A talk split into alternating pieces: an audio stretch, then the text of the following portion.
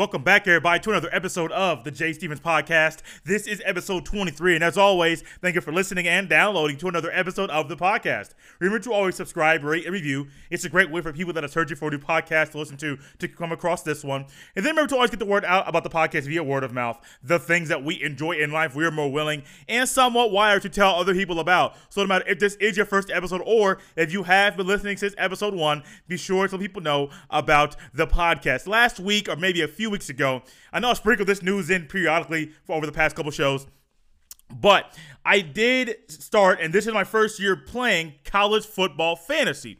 I'm in a couple fan- college football fantasy leagues, and it is definitely a different experience than NFL. I find it more fun. I find that it makes college football even more enjoyable than it already is. Now, for most of us, if you're like me, college football is your thing. Um, you you look forward to this time of year. Saturdays are all about football. Even if you have things going on in your life, you are tuned into everything, to all things college football even more so on Sundays. In Sundays, NFL, a lot of people have turned to red zone then instead of watching the entire game. College football games are a lot of fun to watch. The excitement from the crowd, the excitement from the commentators, the players that are playing, that are giving their all every single play. Trust me, it's a lot, a lot, a lot of fun to watch. So if you love college football like me and you love fantasy football, why don't you just put the two together and have a lot of fun with it? And this year was kind of one of those years I said, hey, let me have fun with this. I didn't even know that it was a thing until I saw a post on, I think it was Facebook, um, a, a, group that I'm in. A guy ended up saying, "Hey, does anybody want to be in my college football fantasy league?" I said, "Sure, why not?" So I, uh, he said, "If you're interested, send me an email." I got his email, got on my computer, da da da da da da. Uh, put everything in, and well. Everything was good to go. A few hours later, he emailed me back a link to the league, and the rest is history. In that particular league, I am two and one. Um, I am in that league that I am in also a public league. The public league did not start until week two of college football. So in that league, I am one and one and sixth place. Um, that league, it's um more your traditional style lineup: quarterback, two wide receivers, two running backs, a tight end, a wide receiver, running back, uh, tight end, a kicker, and a defense. Like I said, more your tr- traditional style of lineup. Now, the league that I emailed the guy about, it's a different, if a, a different type of setup. In this league, I am two and one in second place in this league out of 12 people. So first year, I think I'm doing pretty good. I'm sure a lot of these guys, especially the guy that's organized in the league, they have probably done done this before. So for a newbie, first time, let's say second place through three weeks, hey, you're doing pretty good, Jay. But this league, the lineup's a little bit different. You have a quarterback, two wide receivers, two running backs, a tight end like normal. Then he has four flex positions uh, a wide receiver tight end flex, a wide receiver running back flex, a wide receiver running back tight end flex, and then a quarterback wide receiver running back tight end flex position. Uh, also with a kicker and a defense. So you say why? I think part of the reason, no, I didn't ask the guy why he did this, but I think part of the reason why is there are so many teams like college football.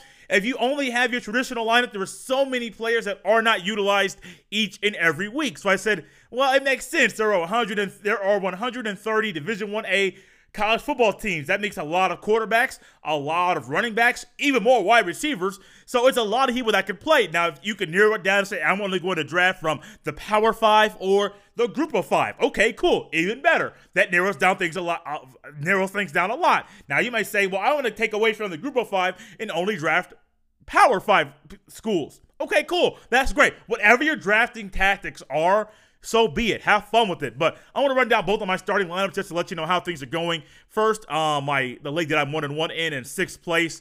Um, the public league, I got smacked this past week, 128.8 to 173.08. Um, that that this lineup goes as follows. Uh, quarterback Travis Travis Lawrence from Clemson. Wide receivers are Rondale Moore from Purdue, and then uh, Demetric Felton, UCLA, a wide receiver. Um, uh, my running backs are J.J. Taylor from Arizona, and then Stevie Scott the third from from Indiana or IU. Uh, my tight end is Jacob Breeland from Oregon. Uh, my flex position, wide receiver, running back, and tight end is Keaontay Ingram from Texas. And then my kicker, Cameron Dicker. Dicker the kicker, as my guy Gus Johnson calls them. And then my defense is from Austin, from Austin, Texas as well. Those the Texas Longhorns defense. Now my other league that I actually ended up winning 242.88 to 229.62. Remember, more flex positions breed more points. I am two and one in this league, second place out of 12. Pretty good for a newbie, if I do say so myself. Uh, my lineup goes as follows uh, quarterback, Bo Nix from Auburn, that true freshman himself. Wide receiver, Demetric Felton, once again from, uh, from UCLA. Wide receiver from Wake Forest, Sage Surratt. Um, my running backs are Travis Etienne from Clemson and J.K. Dobbins from Ohio State. My tight end, Jacob Breeland from Oregon. Yes, have him in have him have him in both leagues. I figured if I have his if I have his quarterback in one and he's good, I might as well get someone that I know for both. So I ended up drafting, drafting him in both leagues. Um, wide receiver now to the flex positions. Wide receiver, tight end flex. Um, once again, oh, his name, his name escapes me. Bryan Edwards. I had it written down that I moved my paper. Bryan Edwards, wide receiver from South Carolina. Um, another another um wide receiver, running back flex. Uh, Tamorrion Terry from Florida State. Uh, wide receiver, running back, tight end flex, Lamical Perine from Florida. Quarterback, wide receiver, running back, tight end flex, Justin Herbert from Oregon. Yes, I managed to get Bo Nix and Justin Herbert on the same squad. Don't ask me. It's just what I do. And then I got my kicker, uh, Roberto Blankenship from Georgia. I call him the new age Kurt Rambis with the goggles that he wears. And then also, uh, my defense for this league is the Georgia Bulldogs defense from Athens, Georgia, uh, who have a tough test this upcoming week against Notre Dame as Notre Dame goes down to Georgia for that matchup. But College football fantasy. If you are a fan, fan of college football, if you're a fan of fantasy football, join the two together. I asked one of my buddies to play. If I if I started a league next year, he said no. I would just have Texas A&M, uh, Texas A&M, and LSU players only. Okay, cool. That's you. That ain't me. I'm cool to have fun and get what I can. Hey, college football fantasy. If you like the two, football, college football, fantasy football, jump in. Put the two together. You'll have you'll be just fine. Jump into the deep end. Don't get immersed in the water, your whole body. Don't sit on the edge with your feet dangling in the water with your with your upper legs, your thighs, and your upper body all just up outside dry. No, jump in two feet. Get your head under there. You'll be just fine. You'll have a lot of fun. College football Saturdays will be a lot more fun if you're invested in college in a college football fantasy league. Let's go ahead and take a trip to Bloomington, Indiana because Ohio State took the trip from, or made the trip from Columbus to Bloomington and had one of the most complete games that they have, or had the most complete game that they have played all year.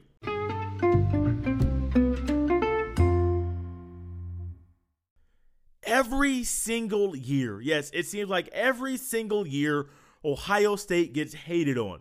Not just by fans. It, I'm not primarily talking about fans right now talking about those people in the media, those from the different conferences, the Power Five conferences, those that um, we watch on TV, listen, watch on TV, listen to on the radio. It no matter what network it is, it seems like Ohio State gets hated on every single year.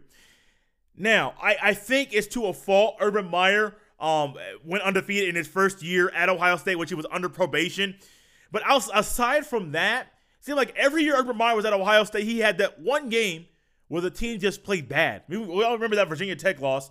Oh, we remember that Michigan State loss. Oh, we remember that loss against Iowa. Oh, oh, oh, don't let me forget that loss last year against Purdue, that destroying, that mollywhopping, where Rondale Mel, Rondale Mel, Rondale Mel, that's not his name. Rondale Moore put his name on the map of college football. Yes, we all remember that. We all have seen that under Urban Meyer.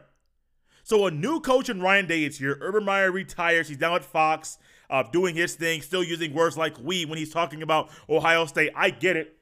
I like it. I understand why he does it.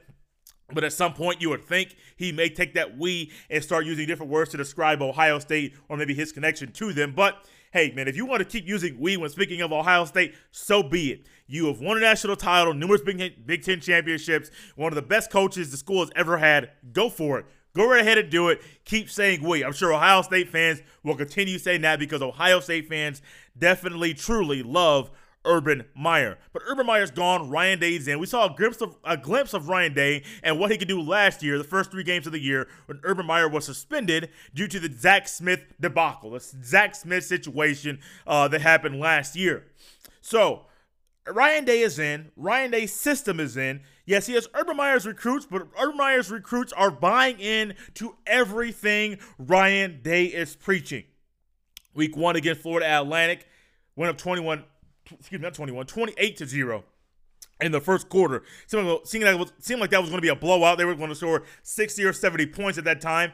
What did Ryan Day do? Dialed it back. Went more vanilla, more more cookie cutter, more more just trying to hide back what he's going to be doing down the road, so when he, so that when he has bigger opponents or bigger matchups, uh, say a Wisconsin, say a, a, a Nebraska, say a Michigan, say Big Ten championship game. Say when he gets to those opponents, he has more to open up with, more to utilize that they have not seen utilized this year.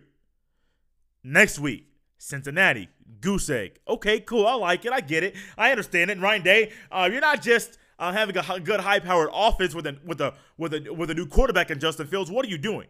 You're solidifying that Ohio State is not just going to be a high-powered offense. It's going to be a team that plays physical, disciplined defense every single week. So you get to game number three. You have Indiana. I call them IU. My mom graduated from the school. So we get Indiana. Indiana fans don't like Ohio State. Think Ohio State fans are arrogant. Think that Ohio State is overrated. Think that Ohio State um, is never as good as people say they are. Think they say all these things about Ohio State. I mean, I went I went to the game on Saturday, and as I'm walking, just literally as I'm walking um, up the stairs to get to my seat, well, um, what happened? Well, one young man looked at my hat, saw an Ohio State hat, and he started talking crazy. He said, "Ugh, Ohio State, is that you?" I said, "Yeah, man, it's me." I, I, kept it moving. I mean, I'm not here. I'm not. I, am not one. I'm, I'm, not Ohio. I'm not an Ohio State fan that's going to talk trash all the time. That's not me. I understand it's a game. I do this for fun. I have a rooting interest in the school, but I'm not going to be here to pick a fight. I'm not going to be here to get on get in Twitter wars with people. That is not me. Dan Dakich, locally, a lo- local radio host. Um, played basketball at, at, at, IU, was an assistant coach for a long time under Bob Knight at IU. He is known, and actually, he keeps saying he's going to stop it, but it keeps happening. He is known for Twitter wars and getting in Twitter fights with people that have different views than him or may call him out of his name or things like that as fans can be pretty brutal. Um, I'm not that guy. I'm not going to be that. I may say something once or twice, but I'm not going to be going on for three, four, five, 10, 20 tweets about us going back and forth. Eventually, it looks very stupid. It's about nonsense, and we forget about what was actually said to begin this conversation to begin with. So we get Indiana game number three. Ohio State comes to town, and what and what does Ohio do? Uh, what does Ohio State bring with them to Indiana? Did they forget their skills in Columbus when they got when they uh, made the trip over? Did they bring their offense and forget their defense? Did they bring your defense and forget their offense. No, it was probably the most complete game that Ohio State has played against Indiana in quite a long time. I can tell you that they held Indiana to 10 points, and that was the fewest points that they had held Indiana to since 2010. It's the most points they had scored against Indiana since 2012. So just to tell you about a little bit about the history of this rival of, the, of this matchup now, Ohio State does end up winning. Generally, it's by two. It's by two scores. Generally, it's a fight first half, second half. Uh, Ohio State kind of pulls away. Sometimes even into the third quarter, Indiana can, can somewhat put up a fight, but ultimately Ohio State pulls away. The la- the first Indiana Ohio State game that I went to was 2015. And that was the year Zander Diamont, the third string quarterback, got put into the game. And what happened? He almost beat Ohio State. He literally would have been an IU football legend. The IU fans would have rushed the field because of what? They beat Ohio State. That's one thing that at Indiana, that's what they, that's what they want to do is beat Ohio State probably as much, if not more, than beating their old rival Purdue. They really want to beat Ohio State. They really believe every single year with hopes that this may be the year they beat Ohio State. This wasn't it. this was not it at all. I was at the game, and it was very clear and evident early on that Ohio State was the better team. Well, not just the better team, they dominated the ball dominated the line of scrimmage on both sides of the ball. It seemed like J.K. Dobbins can do whatever he wanted to do all game. There was no contest, no confusion at all. J.K. Dobbins, the off, the offensive line would open holes. J.K. Dobbins would pop through. The offensive line would open another hole. Another hole. J.K. Dobbins would would, would would would would just keep going through. I think one of the most important things I noticed from J.K. Dobbins in this game was his uh, was his ability to pick up the blitz or pick or, or pass block. We all see the stats. 22 rushes, 22 rushes, 193 uh, rushing yards, one touchdown, two receptions, 14 passing yards, one touchdown. It should have been three receptions and two touchdowns. He dropped the he dropped the pass almost to give me in the end zone on, on one drive. On one drive, Justin Fields ended up taking running that running that ball in. But J.K. Dobbins kind of the forgotten guy. We all talk about, or people all talk about Mike Weber around the country. People talk about Ezekiel Elliott around the country. Uh, even Carlos Hyde, when he was there, going back a few years ago, had talk about him around the country. One thing people forget is J.K. Dobbins. He came in when Mike Weber was hurt his freshman year and had a thousand yard rushing season. Came in last year, was spelled with him and uh, Mike Weber back and forth, and played very well. Now this year he is the man. He is the man. Now Master Teague, Master Teague was there as their backup out of Tennessee.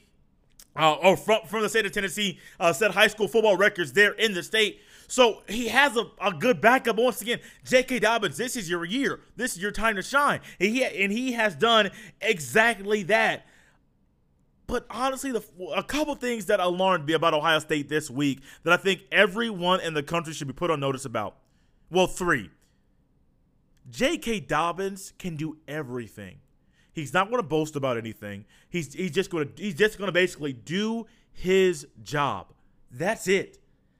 Running the ball, he'll take the handoff. Hopefully, excuse me. Hopefully, I said he could do everything. I, I, and then right after and then right before that, I said he did just drop a touchdown pass. I get it, man. We're all going to do that. No one's going to have perfect hands. But not everybody can be DeAndre Hopkins, where they can go the entire season and almost drop no balls. Nobody, nobody can do that. Uh, you got to be special for that. But no, J.K. Dobbins, his hands are getting better. Route running's getting better. His rushing, we all know what he can do out of the backfield running the ball. But one thing that I was most impressed with was his pass blocking, picking up the blitz, picking up that man with the, the uh, O line was shifting or sliding so he could pick up that particular rusher. He did a phenomenal job of it. Not only J.K. Dobbins in pass protection, but also the offensive line and Justin Fields as well. One thing that my brother and I, there were two things my brother and I talked about throughout the game. And one of them is also going to be the other thing that I liked about Ohio State. Justin Fields is very, very slippery and elusive in the pocket. Now, Dwayne Haskins, what did Dwayne Haskins do last year with Ohio State? More of your pr- traditional pocket passer. He was slippery. He can he can move a little bit, but he's wasn't going to be the guy that was going to be extremely slippery or sleep extremely elusive, having great pocket, he had good pocket awareness. But I think Justin Fields takes that to, to another notch. Uh, I was watching that game, and there were so many times it looked like Justin Fields should have been t- uh, should have been sacked. But you know what he do? He slide to the left, slide to the right, step up, step back, whatever it may be to keep the play alive. Now there were times IU's defense, their pass defense was actually a lot better than I expected, and there were times he had to throw the ball away. Now he was 14 for 24. There were 10 passes that were either either inc- that were incomplete passes. Now, like I said, there were two that should have been caught. That should have been caught. No, three. Chris, uh, J.K. Dobbins, uh, J.K. Dobbins dropped a touchdown pass. Chris Olave dropped two passes. Now that was so uncharacteristic of him, but it just shows about not. It's not just Justin Fields. His accuracy is there. He's elusive in the pocket, making all the throws and he's propelling this offense to do things that I think last year at this time we didn't see the offense doing this. A couple years ago, three years ago, we didn't see the offense this clicking on all cylinders at this point in the season. Yeah, Urban Meyer's teams normally they play very well, but I think at this point in the, in the, in the season, Ryan Day's team is a lot better, lot better than the teams normally are. Then Mr. Chase Young. Chase Young is the defensive end. We all have heard about him. Um, I, I like Chase Young. I, I I think from last year to this year, he's put on some weight. He's put on some muscle. He literally looks like a, a man amongst boys out there in the field. I believe he's standing at 6'5", 260 pounds, and he's just a mammoth of a man to try and block. There was uh my dad knows a relation to the right tackle, so throughout the game, my dad would say, "Oh, I know that guy. I know that guy. I know that guy." Dad, no, you don't know him. You know his dad. What you tell you're trying to say, you know him. More of your claim to fame. It's okay. It's okay. We've all been there. I know somebody that knows somebody that knows that person that I know. So we all try to have our own personal claim to fame. Dad, it's all right, man. I know you're listening to this. It's okay. You don't know him. And trust me, my brother and I, we both said, said to my dad what we had to say about the situation, but. Chase Young, no matter if he was on the left side of the defensive line or the right side of the right side of the defensive line, his, his get off, his his uh, bull rush, his spin move, no matter what move that he utilized at that time, he was able to do it on both sides of the ball. J.J. Watt esque, Jadeveon Clowney esque. Think about how many defensive ends that you know that you watch on a regular basis that flop sides, that can go back and forth. I mean, defensive tackles, they normally have a shade or they they have one specific thing that they can do. Now, being a nose is different than shading a guy. It's a, it's a completely different ball game. If you're head up, if you're if you're a nose you're head up on somebody, or not not even shading the center, you're head up on him. It's different than if you're uh, over the guard. It's completely different. Your footwork is different. Uh, your, your, what you're reading is different. Everything completely is different. Your hand placement is different. Everything is different. And with Chase Young, what I noticed along with his other counterparts on the defensive line. Chase Chase Young, we expect him to do his thing. We expect him to get the sacks that he's had. Game one, he had a one and a half sacks. Game two, he had two, one and a half sacks. This past week against Indiana, he had two sacks in that game. But the entire defensive line was disruptive all day long. Didn't matter if it was the ones or the guys that were backing them up in their rotation. All game long. They were disrupting Indiana. And then also, I don't remember, and I've watched a lot of Ohio State football. I don't remember the last time this Ohio State defense has been this disciplined this early in the season. Even their best year. The people, not the best year. People say the most talented team Urban Meyer had at Ohio State, that 2015 season, the year that I mentioned that IU almost beat Ohio State. That year, even their even in the IU game, their defense has always been They've been dis- disciplined to a fault. They've been disciplined enough to win the game, even have a big lead, even win by a, a large margin, but they haven't been disciplined enough in big games in, in, in a consistent manner. But I think this defense with with all the all, all the athletes and oh my goodness, just this team is just stacked. It just seems like this this team is going to be destined to go on a run that the, possibly the run that Urban Meyer would have gone on year one at Ohio State. Ohio State fans, if you're listening to this, you should be very, very happy of your team. Um, you should be very proud of what this team can do this year. Yes, the Big Ten, their schedule is going to be tough. Yes, it's going to be very, very tough. But from what I saw Saturday, from what the future holds for this upcoming season, yes, um, I, I'm happy. Kirk Herbstreit, uh, uh, uh, Man, he just called. He just called the game. I can't think about Joel Klatt. Sorry, I was at the game. I watched the replay later on. Joel Klatt. Then also Danny Kanell, who kind of gets forgotten. I try to listen to his podcast every day. These are guys that had had Ohio State on the outside, somewhat looking in, because somewhat of the track record, like I mentioned, somewhat of Ohio State needs to prove it. They've proven it. They have proven it. All of those guys have Ohio State in their top four right now. I'm not sure if all three. I'm not sure if they're AP voters or not, but all all of them have Ohio State in their top four right now. This has a lot with Alabama, Clemson, Ohio State playing very well, Georgia playing very well, LSU playing very well.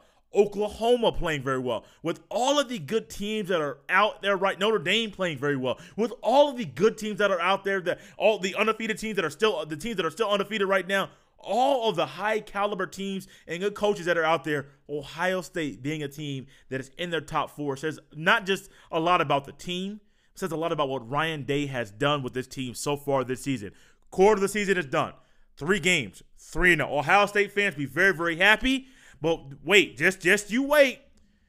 We need to see them, and I believe Ohio State will, will continue playing at this level game after game after game after game after game. I did predict them to win the Big Ten this year. I didn't think they would play this well this early in the season.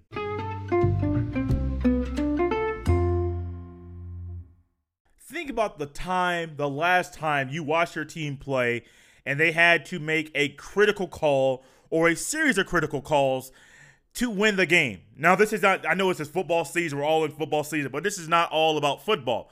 Basketball, baseball, soccer, no matter what it may be, think about a time when your team had to go through a sequence of time at the end of the game to make calls that were either going to help them win or help them lose. I mean, I'm sure you could think about it. Saints fans, Saints fans had it just this past Monday evening. I mean, Deshaun Deshaun Watson with the Texans got the ball with 55 seconds left, went 75 yards in two plays, scored. Yes, let me say that for you one more time. 75 yards in two plays. They scored. Now, ultimately, Drew Brees got the best of Deshaun Watson. Drew Brees and that offense. Drew Brees kind of caught. Drew Brees did what he did, just move move so easily, just like put just just no resistance at all. It seemed like from the Texans defense. Drew Brees moved the ball set up Wil Lutz for a 58-yard field goal, and the rest is history. That kick was all one. It was a career long, and the kick also like it, it would have been good from about 65 yards. I've heard some people say 68 or 70. I won't go that far. I don't study kickers like that, but what I can tell you is that kick looked very good. Bucs and Panthers. Christian McCaffrey. What did he do? Instead of staying it bounds so just getting that first down like he like he had the opportunity to get, he ran out of bounds and well didn't get the first down on fourth down, and the Panthers ended up losing that game. Arizona State, Michigan State. What did Michigan State not do?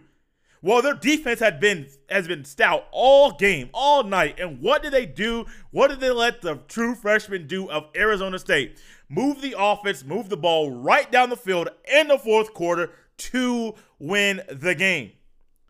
But Friday night, there was a game that got my attention. Now, I was also away. I didn't get to watch the first half and then part of the third quarter of this game because I was watching a game of my own. I went to a local high school game here in the area, two of the best teams in 6A, the top class in high school football here at Indiana. So, in the middle of that game, I'm checking the score. I was either it was either the end of the first half or beginning of the second half that I looked at the score, and the score was 21, Wake Forest 21, North Carolina 0. So in my mind, I'm thinking I picked that game early in the week as one of my picks for the week. And what happened? I'm thinking, okay, I got a, I got another pick wrong. It's okay. We're human. We're making predictions. It's for fun. But I do want to be right as a as a sports fan, as a human being, as a guy. You may want to say I want to be right. I think we all want to be right. But I wasn't right at that time. So I and then I get home and I start I, on the way home. I didn't really listen to the game. I start looking. I get home like, hold on, man, this game this game's completely different. What's going on? So what I didn't realize was it was a tale of two halves. The first half seemed like North Carolina was not the team that had played the first two weeks of the year. Uh, they were just letting Wake Forest move up and down the field, do whatever they want to do. Wake Forest, like I said, took a 21 0 lead. So in the second half, North Carolina makes a field goal, 21 3 Wake Forest. Second half, Wake Forest, excuse me, North Carolina makes two touchdown passes 21 10, 21 16. And then at the end of the second touchdown pass, uh, North, Carolina went for two and they converted on the two point conversion. So you're thinking, okay, cool, 21 18, six minutes to go in the game. Jay, what happened? Did they win the game? Did they win the game? You may have seen the score, but what happened? Did they how, how did they lose the game? How did they not come back? It seemed like they were playing so well.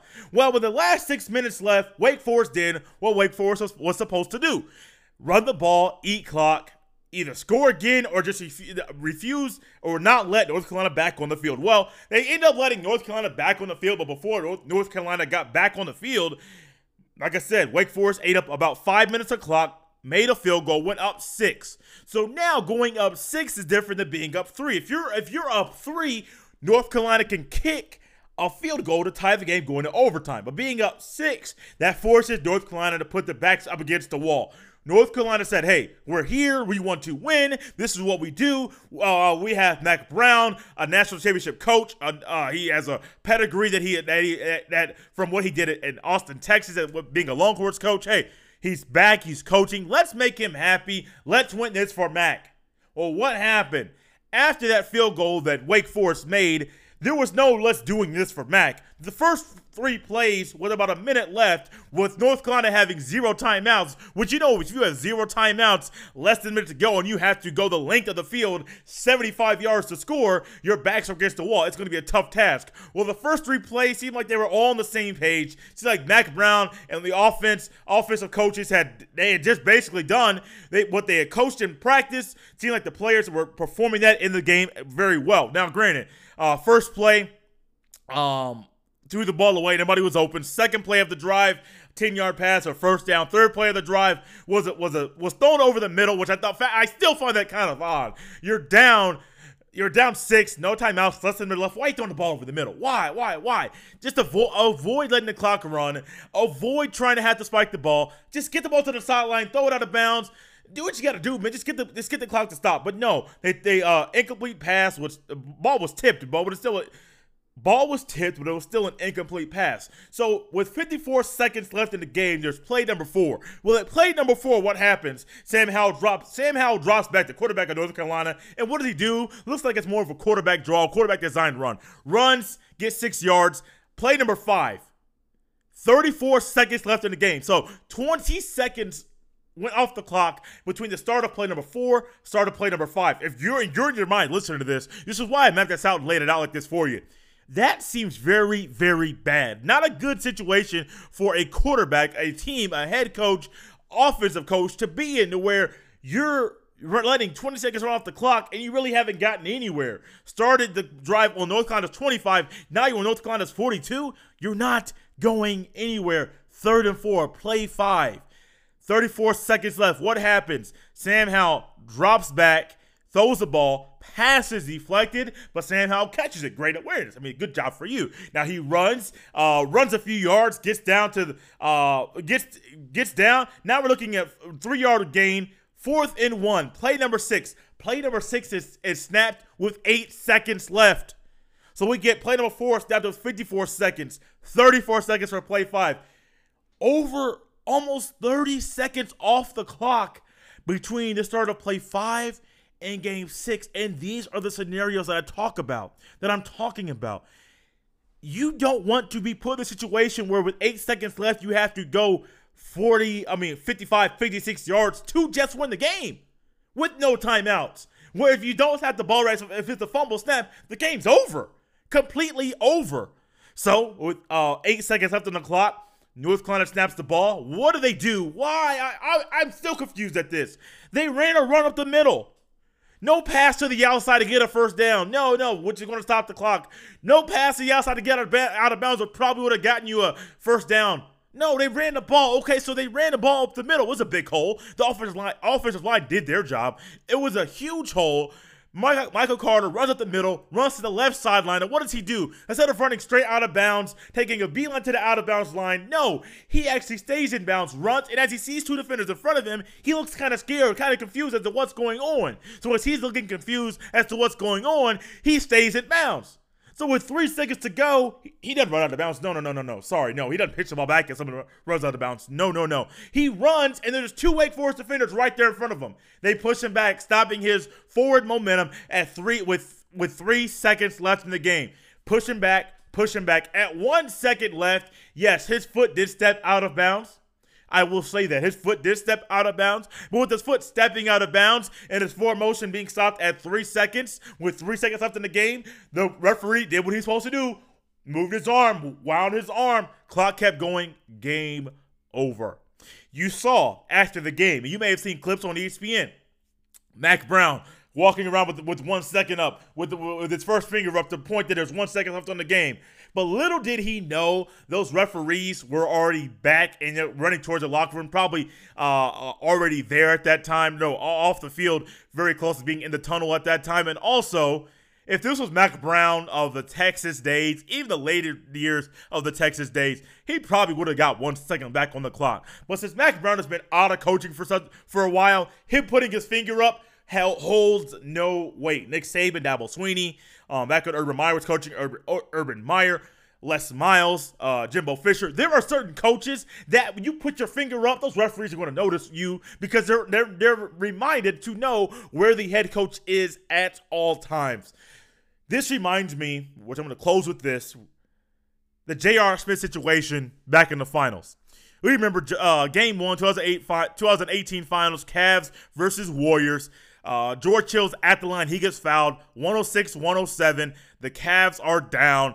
George Hill makes the first free throw, ties the game 107 107. Misses his second off the front rim. J.R. Smith gets the ball on the left block. Instead of shooting the ball going up, there's 4.6 4.6 seconds left. J.R. Smith gets the ball, doesn't shoot, runs to, runs to the right side, right corner of the at, at half court, looks around, gets confused, passes the ball to the corner for a corner three, which was missed, which was contested. It was also contested. It was also a bad shot. Hey, I understand, J.R. Smith. You got confused, man. You didn't realize it, but these are the situations where you talk about coaches remind players of things over. If any of you coach, remind your players of those small details before that play.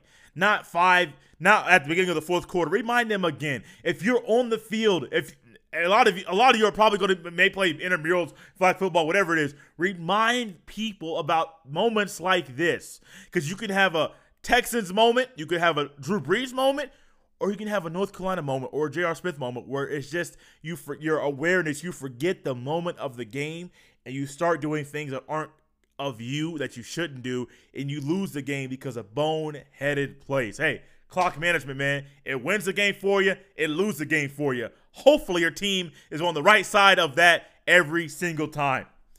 Before we get out of here, I want to talk a little bit, a little bit once again about Antonio Brown. Now, this is not going to be a long-winded thing, uh, but Antonio Brown, um, not even talking about the sexual allegations that are out, where I do, I, I have heard and I have read that the NFL is going to interview the young lady or talk to her this upcoming week. They did not do it this past weekend, and it wasn't because the games are going on. She got married this past weekend, so she, uh, uh, she the accusations came out. She ended up getting married right after her marriage. Ain't no honeymoon period, young lady about to get looked at by the league because of what just happened. But I saw people on Twitter, a guy, a guy I went to high school with, even put this question out.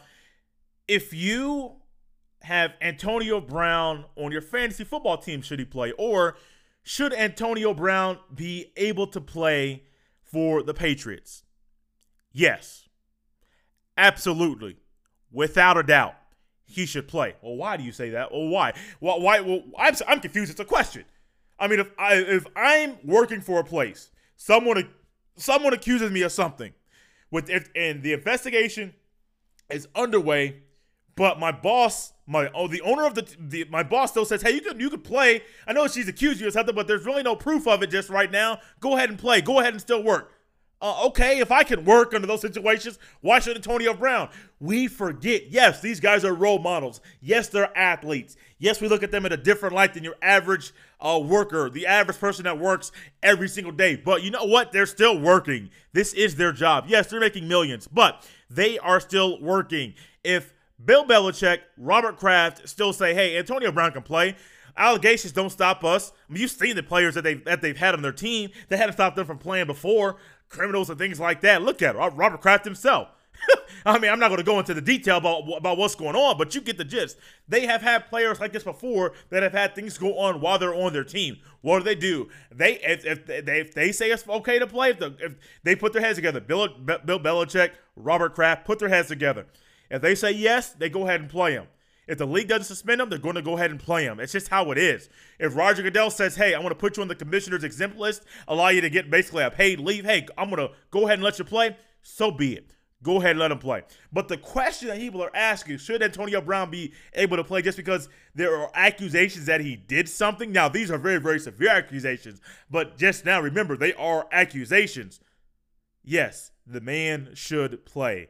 Antonio Brown should play. I'm surprised it's a I'm surprised it's a question. If there were other players like Tom Brady, Julio Jones, Matt Ryan, Matthew Stafford, would we be having the same conversation? I don't think so. It's simply because Antonio Brown just did what he did in Oakland that a lot of people are questioning should he be able to play? Yes, 100%, without a doubt. Definitely, the man should play. Thank you for listening to another episode of the Jay Stephens Podcast. As always, you can follow me on Twitter at Dr. underscore J25. Once again, that is at DR underscore J A Y, the number two, and the number five. You can send all, send all emails to jstevenspod at gmail.com. Once again, that is jstevenspod at gmail.com. Remember to always subscribe, rate, and review. It's a great way for people that are searching for the podcast to listen to to come across this one. Then remember to always get the word out about the podcast via word of mouth. The things that we enjoy in life, we are more willing and somewhat wired you tell other people about. So no matter if this was your first episode or if you have been listening since episode one, be sure to tell people know about the podcast. Yes, this has been episode 23, the Michael Jordan episode of the Jay Stephens podcast. I'll see you next time.